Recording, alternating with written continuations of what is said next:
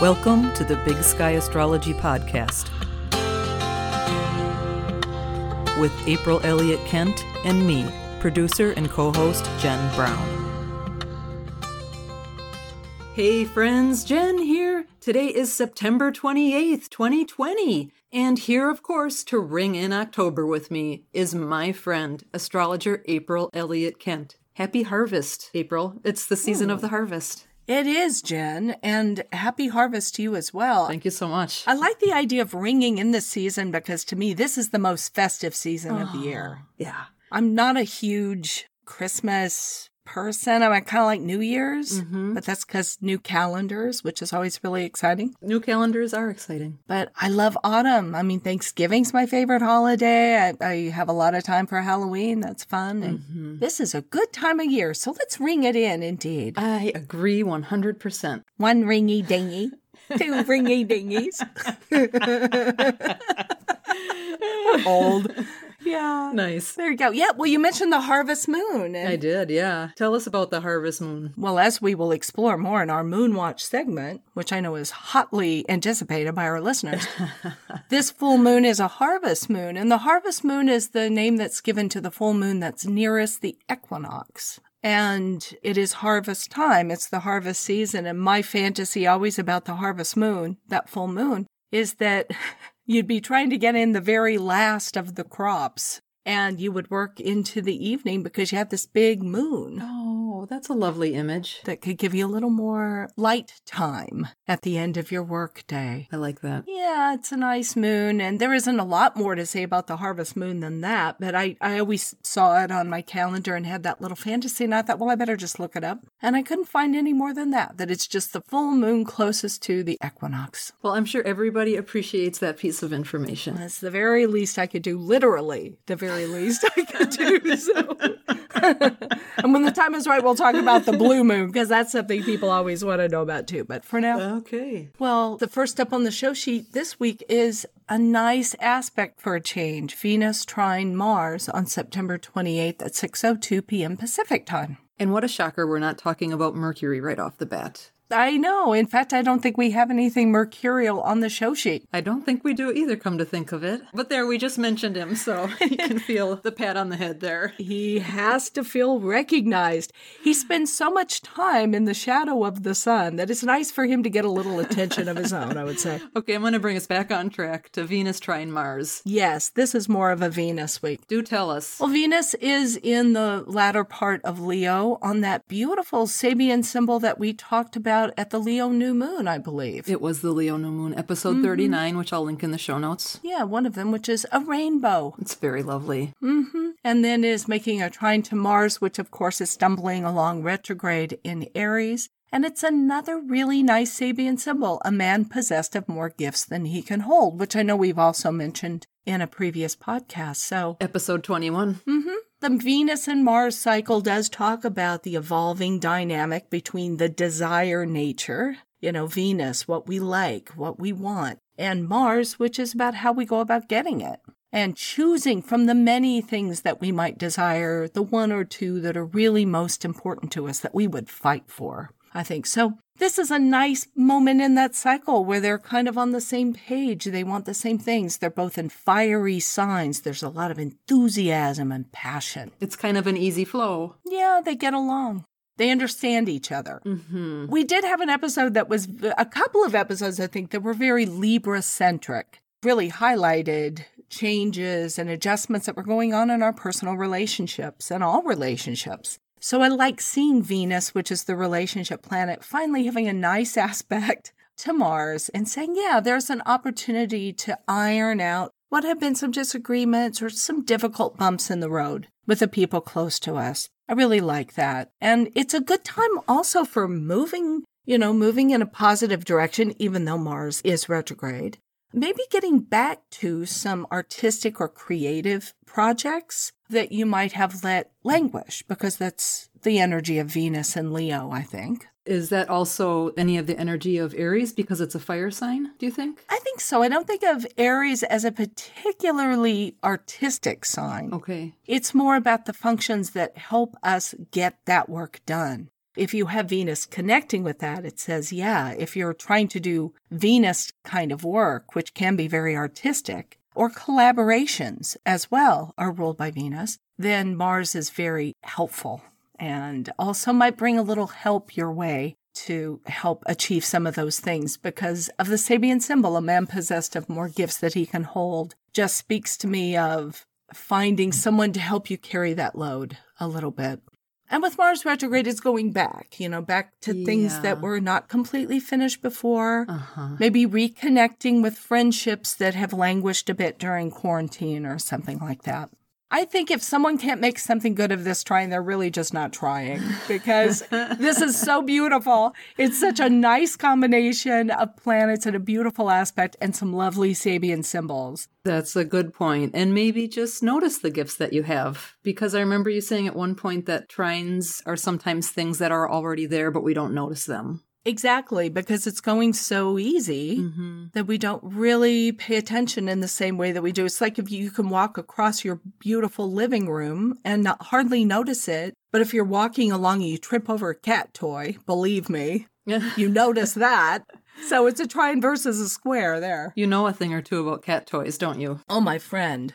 I know from cat toys. I do. That's right. Then we come to Saturn, who is turning direct on September 28th, later that evening at 10:12 p.m. on our familiar Sabian symbol of 26 Capricorn, a water sprite. We've been seeing that symbol so often lately. We have, and it is, I was pointing out to you on the show sheet that I came within three minutes of arc of having a second Saturn return because my Saturn's at 2517 of Capricorn. And this station happens at 2520. So that Saturn came really, really close to your natal Saturn, the Saturn that is in your birth chart. Right. Well, I was curious if you noticed anything reminiscent from your recent Saturn return, which I remember was in early February. Oh, good thinking. See, I was so proud of just having the one exact pass of the Saturn return because with my first Saturn return, I got it three times. Yeah. And this time I thought, oh, I only have it one time. This is really great. Got past it. Things were good. And then I realized in talking to somebody born the same day as me, and she said, Oh, what do you think's going to happen when we have the second Saturn return? I said, Well, we don't, because I had run this whole very precise list and it didn't show up because it only got super close. I see. It's like a car runs over you and then it backs up and it gets within like a quarter of an inch of running over you again. What an image. Wow. Saturn, you know? it actually has not been bad. This Saturn return hasn't been bad, but what it's been really is about confronting aging, which is something realistic that you have to come to grips with at the age of 58. Now I'm 59. Yeah, right. And feeling some gratitude for my general overall pretty good health yeah. at this time. Mm-hmm. But I think that also it is about coming to terms with what you have achieved and what you haven't. And coming and revamping your goals for the third chapter of your life so that it is realistic and satisfying. Mm. So, yes, I'm probably not going to be the world's most well known anything or wealthiest anything, probably. And at the age of 58, I have to go, well, okay, that's that's all right. Look at what I have done. And you know, my friend, right now I would like to point out that your book, The Essential Guide to Practical Astrology, was on Oprah Winfrey's list of the 15 best astrology books. And I'm really proud of that. I'm proud of everything I've done in my career. Of course. But the only reason I've accomplished anything in my career is because I've been very ambitious and I've worked really hard. So with the second Saturn return, what you have to do is to take a fresh look at the parameters of your life and say, this is possible still. These things may not be possible, and that's okay. And your criteria for judging your success becomes quite altered at the second Saturn return. Yeah. This is a good moment, actually, to mention a podcast that I was just interviewed for. Please do. Go ahead. The podcast is called The 60 Project. And what's it about? It's a series of interviews by filmmaker and blogger Tracy Thomas. I think she's a blogger. I know she's a podcaster. She has interviewed a series of people about turning 60 and what that experience has been like. Yeah, and you're not quite there, but you're close. I'm close. And what we were really talking about was the second Saturn return, which happens just before you turn 60. and how knowing about that can help you prepare psychologically and position yourself in a practical way for the most success and satisfaction, especially in your career as you're moving into the last, probably the last third of your life. Interesting. So People, people, can might find that, yeah, wherever you found this podcast, you can probably find it. Just Google the 60 Project. And is it 60 the number or is the number 60 spelled out? It's spelled out. Okay. And we'll also link it in the show notes, Of course we will. as we like to say. So if there's a phrase we like, April, it's we'll, link, it in the, show notes.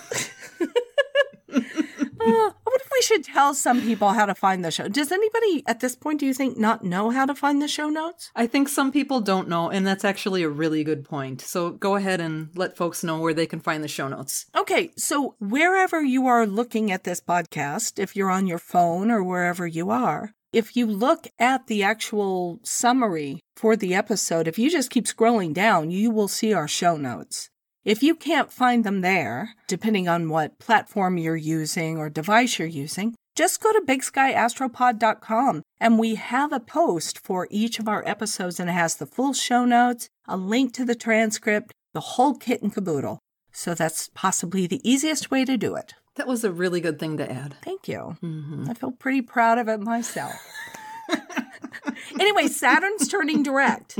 And it's not just about me almost having another Saturn return. Oh, right. We were talking about Saturn, right? Yes, we're going back to Saturn, which went retrograde on May 20th, around the time lots of stuff was happening. I know we had Venus, I think, was turning retrograde, and there was a mess of stuff happening in mid May. So that's when Saturn went retrograde. Now it's turning direct. As usual, we have a day or two as it's stationing and turning direct, where the spirit of Saturn is very strong, walking among us.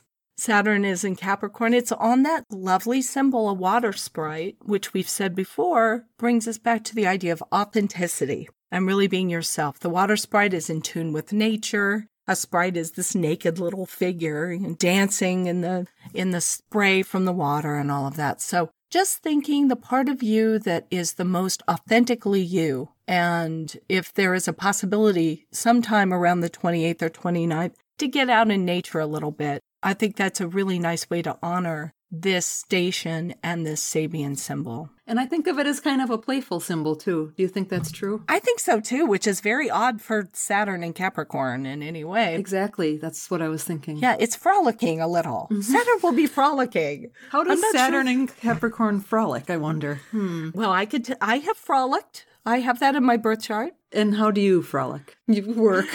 I work. yes, I frolic through my work. I suppose I have a kitten now. He does my frolicking for me. Uh.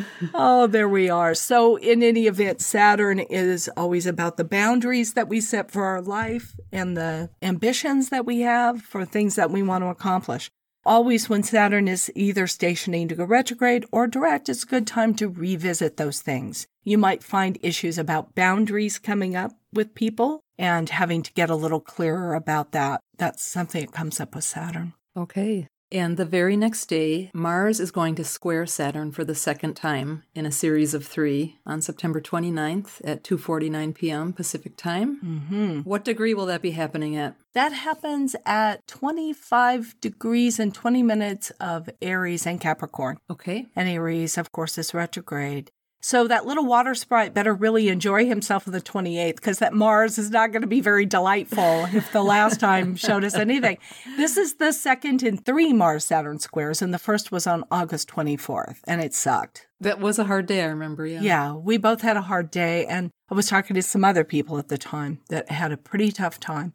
When you have an aspect like this forming between two planets, and you have it three times because one of the planets is retrograde, the first pass, the first exact aspect between them, I always find is the hardest because it's introducing a new issue, a new subject that needs to be, in the case of a square, resolved between the two planets. It's the preview. It's the preview of coming attractions. Mm-hmm. and so this one is the second one, and then the third one will be on January 13th, 2021. So the second one is sort of the realization of okay, we had the preview at the end of August, and now mm-hmm. at the end of September we have the second pass, and then in January we'll have that third square, mm-hmm. and we'll hopefully be able to wave it out the door lovingly.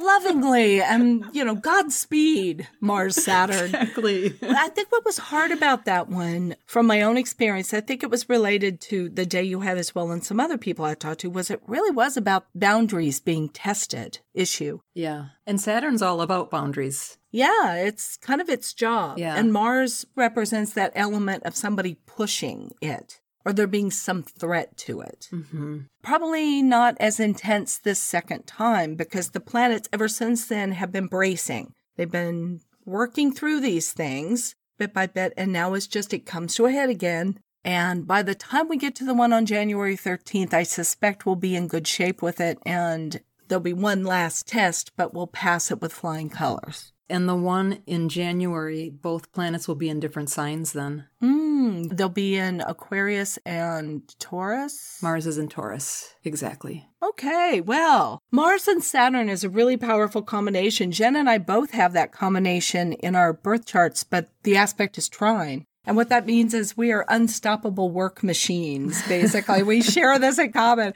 We, we keep trying to keep each other accountable to keep us from killing ourselves with work. We're not getting anywhere with that.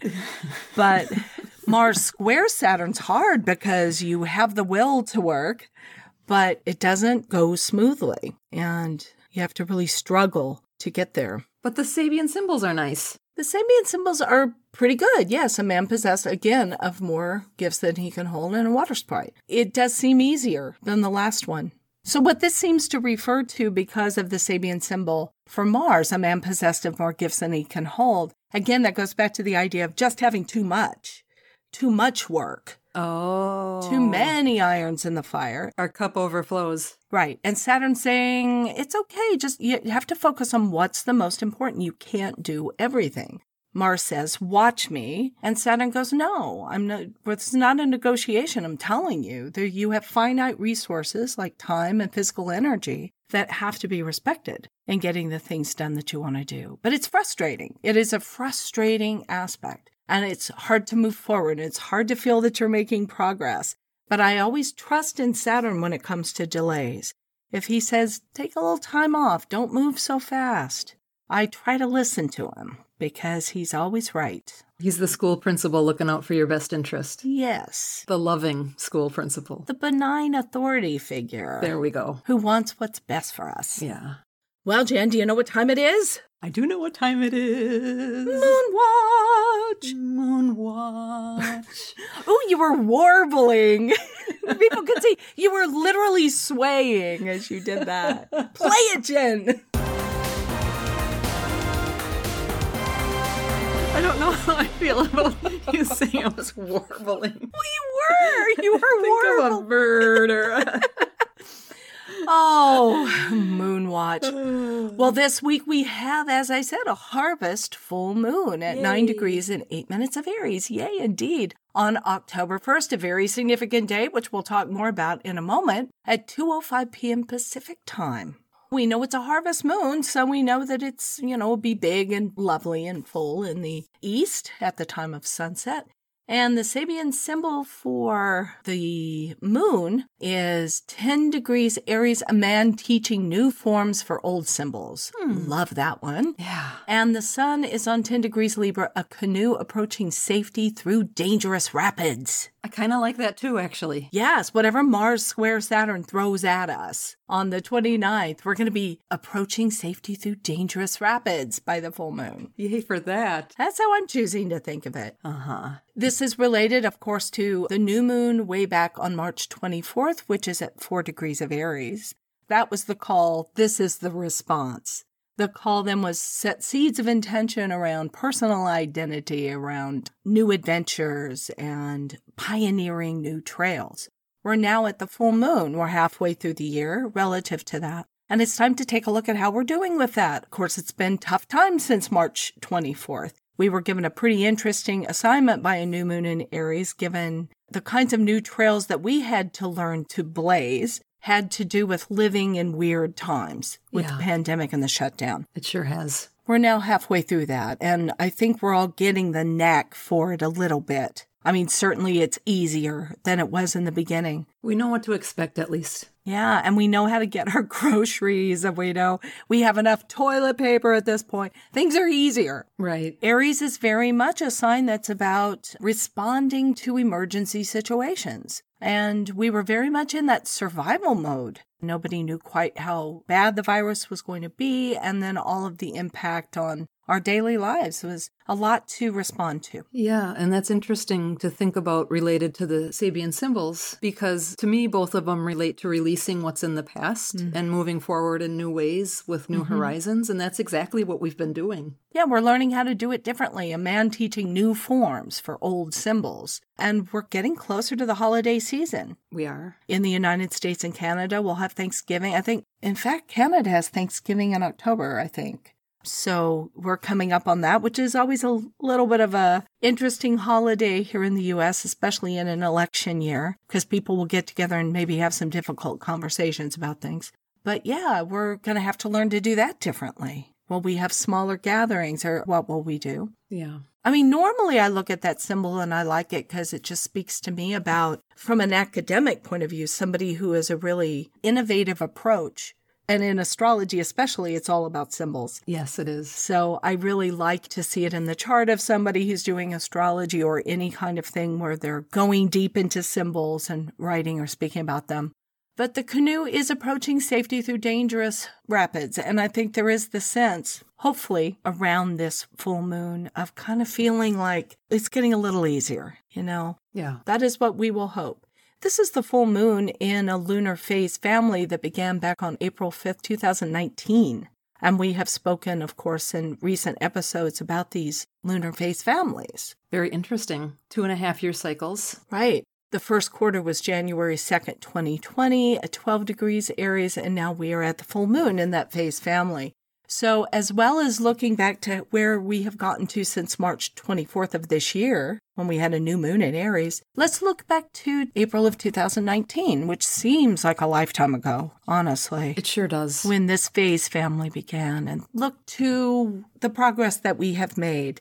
That's a two and a half year cycle that began then, and we're halfway through it now. So we can say, how am I doing with going after the things that are important to me? And we talk quite a bit about the Aries and Libra polarity in our special equinox episode. So, April, will you let people know how they can get their hands on that episode? Yeah, they just need to pony up five bucks, basically. well, during our podathon, we offered this as a special incentive for our donors who, who donated $5 or more for the podcast. And then we thought, well, let's make that available to more people. So anybody who wants to go to bigskyastropod.com, kick in five bucks or more to support the podcast and we'll make sure you get these special episodes. So we just did one for the Libra equinox, but you can still get that came out last week. And of course, the next one that we have will be in the end of December for the solstice. And they're kind of fun and new and different. So go ahead and kick that in. We'll make sure we get those episodes to you. And tons of info in those episodes. So I think you'll enjoy them. Mucho.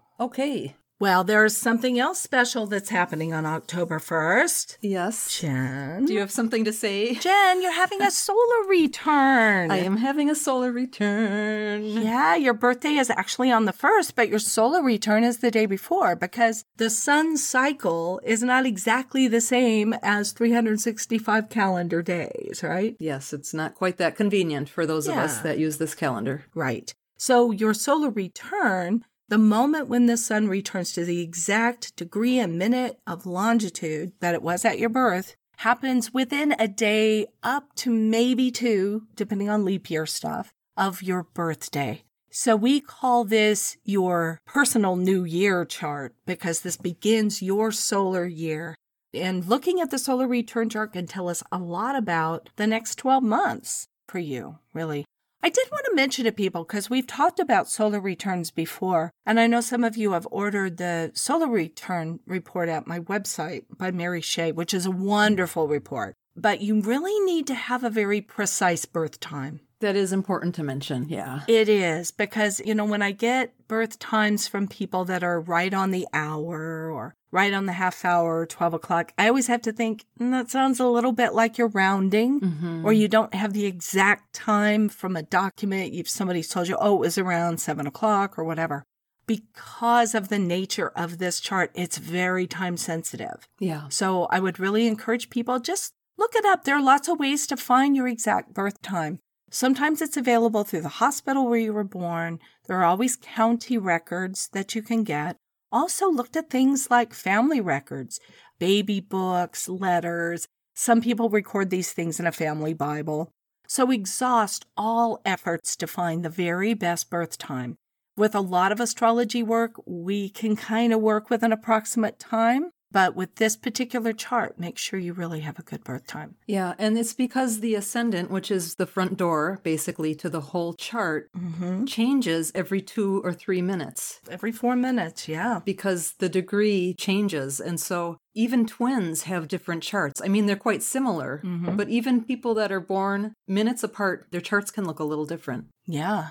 Let's talk about your solar return chart. Okay, April, what do you see? Well, Jen gets to be a superstar this year because the solar return sun is in the 10th house of her chart. And that means what, April? Well, it brings emphasis. What we look at in the solar return chart is the house placement of the sun because it's always going to be in the same sign. That's the whole point. Yes. So we look at the house that it falls in and the aspects it's making to other planets. And that tells us the emphasis for the year, as well as the house that has Leo on the cusp or in the house, because the sun is the ruler of Leo. Yeah. The sun is having a lot of fun in this chart. It's in the 10th house. So it's like kind of being a Capricorn for the year a little bit. Hmm. Okay. A lot of emphasis on goal setting, on career aspirations, on being visible in the community with the sun in the 10th house. It's a really powerful placement for the solar return sun.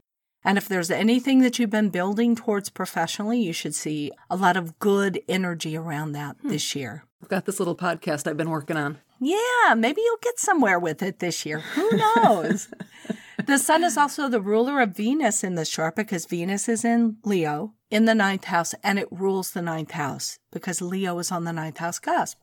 So that brings publishing, education as well, travel in a normal year to the fore in this year. Uh huh. Okay. What else do we have? The sun is sextile the ascendant, which means that it will be a comfortable year for that sun to really express itself. Hmm. Because the ascendant, as you said, it's the front door of the chart and it describes how you are going to interact with your environment for the year. Mm-hmm. You will interact with it in a joyful Sagittarian way. I could use a little of that. Sagittarius rising, everything else falling down. So you got to be a little careful.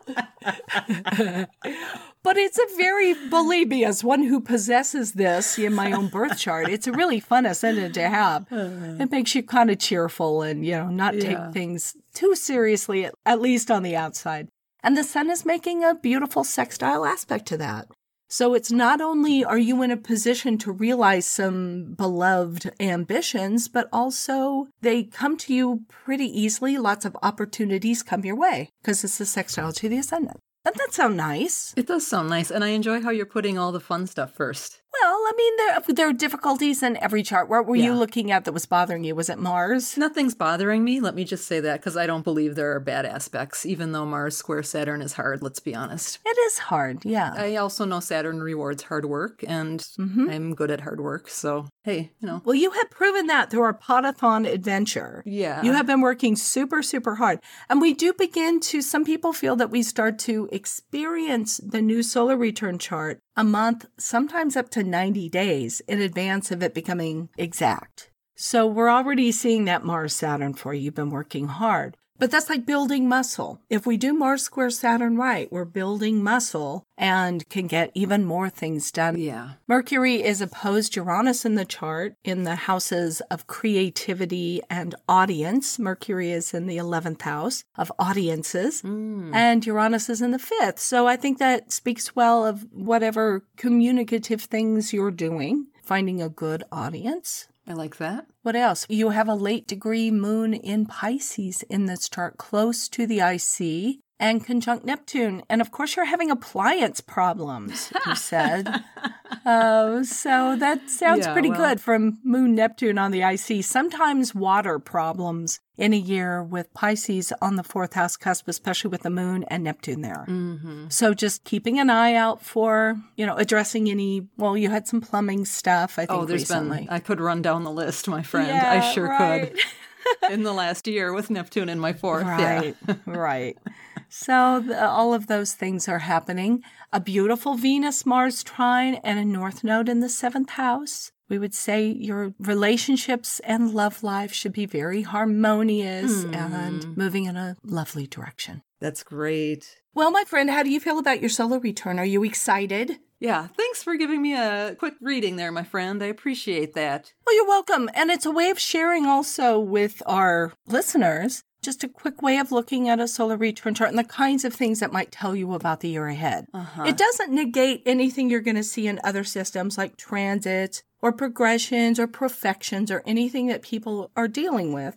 But what it does is give kind of a snapshot of the year ahead to me. You'll see the same things. I guarantee you right now, if we looked at your transits and progressions, we would have a lot of these same kinds of themes that we would be exploring. This is just a quick way to look at it. Yes. I've noticed that often when you're looking at astrology charts, themes keep coming back. They're repeated in different ways throughout the chart. Yes. And April, what are perfections? Can you explain that for folks? Yeah, real briefly, perfections are a traditional technique and they equate each year of life to a house in the horoscope. Okay. It's a 12 year cycle, one year for each house, and then it starts over. And you start with your ascendant? You start with your ascendant, yeah.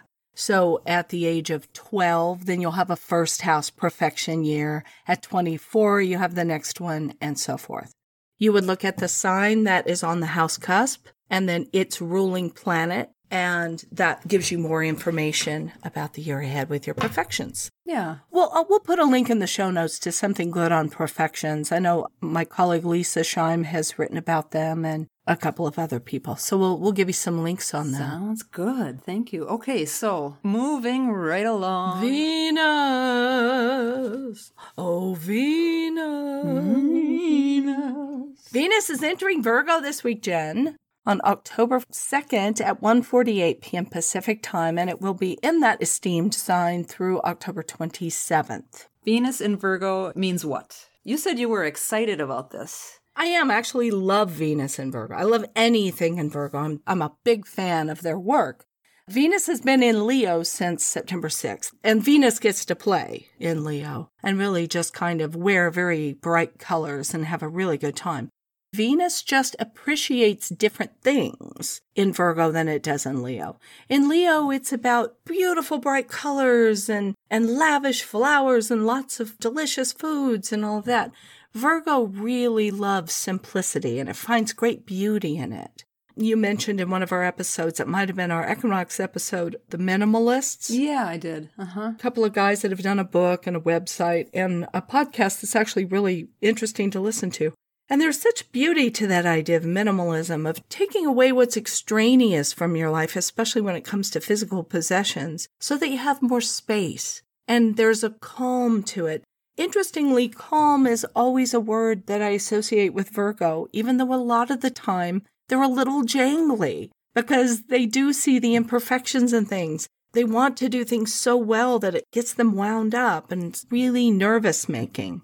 But Venus and Virgo ideally is that part of us that edits our lives in such a way that we're left with something that is beautiful, that suits us, that is useful. So I think this is a great month while Venus is in Virgo, which is through October 27th, to do some of that curating work. And I know a lot of people during the pandemic have been decluttering, getting rid of a lot of things, but there's always room to get a little more scaled down and down to the essentials of what you love and what's really beautiful and and again things that are useful not just pretty. That's what venus in virgo likes. Venus is considered to be in her fall in virgo because she's exalted in pisces. So that leads us to think oh you know maybe venus doesn't do so well in virgo. Well she doesn't do stereotypically venus thinks terribly well When I think of Venus, I think she likes to shop. You know, where does she shop? and Venus and Virgo makes that difficult because Virgo is going, we have enough already. Let's stop shopping.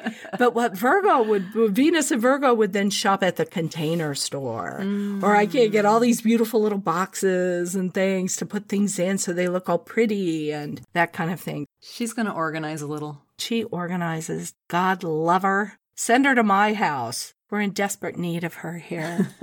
And then finally this week we have Pluto turning direct as well as Saturn on October 4th at 6:30 a.m. 22 degrees and 29 minutes of Capricorn. And Pluto's turning direct at the same point that Saturn and Pluto came together on back in January. That sensitive point. Yeah, as if we needed a reminder, Pluto. We see you, Pluto. We hear you. he turned retrograde on April 25th, and now he's stirring from his long nap and waking up and moving forward. We hear his thundering hooves in the background as he's coming our way. Sure, we do, yeah. Think of it this way Think of Pluto as a big bear that's been hibernating. Mm. And now he's waking up. Mm-hmm. What does a bear do when it wakes up from hibernation? It probably looks for food. Right. So this is a hungry Pluto.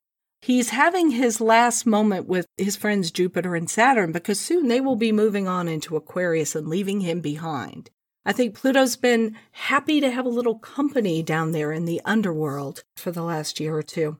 He is going to make the most of these last couple of months with Jupiter and Saturn. Now, make of that what you will. It sounds slightly ominous given the way the year's gone. Right. But we have had a slight intermission from Pluto. I know it hasn't seemed like it between fires and hurricanes and everything else that's going on. But that hiatus, that little hibernation is over, and now Pluto is moving on. So, do you think, April, because he's stopping on the same point from January, that it's just reminiscent of what was going on then? I think so. He's saying, I know it looks like I haven't really gotten anywhere since January, but just wait and see. Wow, wow. What I've gotten. Because while he has been hibernating, Jupiter and Saturn have still been doing their thing and kind of bringing stuff into his lair. And he can turn around and do interesting things with that. I think. We'll see. Yeah. I mean, Pluto is always a little bit of a challenging symbol and energy. He is a just tends to be a destructive force of saying, you think Venus and Virgo want you to pare down to the essentials. Just wait till you see what Pluto can do. Because Pluto really says, what is the most important and how can you empower yourself and the things that you want to see happen in the world to see it actually happen. So that it's an interesting Pluto to have just a month out from the election here in the United States. Yeah. And that will be part of that story. It'll be an interesting month. Won't it just, my friend? Won't it just? And if folks want to hear more about the Saturn and Pluto conjunction from January, you can go back and listen to episodes number six, seven, and eight. And should we mention to folks that we slightly revised some of the names of our earlier episodes, April? Yes, we did. Because when we started out, I was just trying to be too clever and uh, forgot to mention actual, like, astrological things in the titles. That just seems so obvious. So we have revised those slightly, the first one through six, other than five. They have slightly different names than they did before. We tried to make them a little more clear about what the focus is of the episode. I know. If we just got to be obvious about it. Okay. Well, that's everything on the show sheet. Do you believe that we have done it? We're coming up on 50. 50. We're going to be 50. Next week we'll be 50. Oh my gosh, we're old. We're feeling it. well, thanks to all of you for listening to the Big Sky Astrology podcast. If you like what you're hearing, be sure to subscribe to the podcast wherever you get them. Rate and review our show, and we hope you'll help us spread the word by telling a friend about it. You can read show notes, as we said before, and full transcripts of each episode, and leave your comments at our website, bigskyastropod.com. And we're so grateful to everyone who showed support during our recent podathon. So, of course, each week we'll be thanking one of you by name. And April, who do we have this week? This week we have Tim Tormey. Yay, Tim! Tim happens to be one of my oldest friends. We went to Catholic grade school together.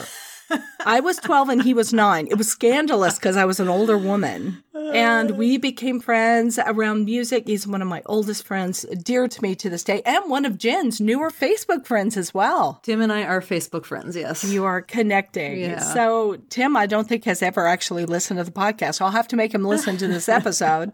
Tim, we really appreciate you, and we thank you so much for supporting our podathon. We really do appreciate you, Tim. Thank you so much. Now, if you didn't get a chance to support us during our podathon, you can always make a donation at our website, bigskyastropod.com. And if you donate $5 or more, we'll invite you to our special episodes for the equinoxes and solstices. And you can still receive our special episode on the September equinox that we released last week. Well, that's it for us this week. Join us again bright and early next Monday. And until then, keep your feet on the ground. And your eyes on the stars.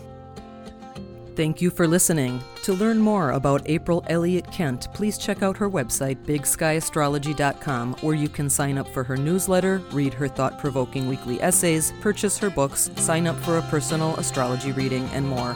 That's all for today. If you like what you're listening to, please take a moment to rate and review this podcast and hit subscribe to stay current with new episodes. You can follow Big Sky Astrology on Facebook, Instagram, and Twitter at Big Sky Astrology. Thanks again for joining us, and we'll catch you next time.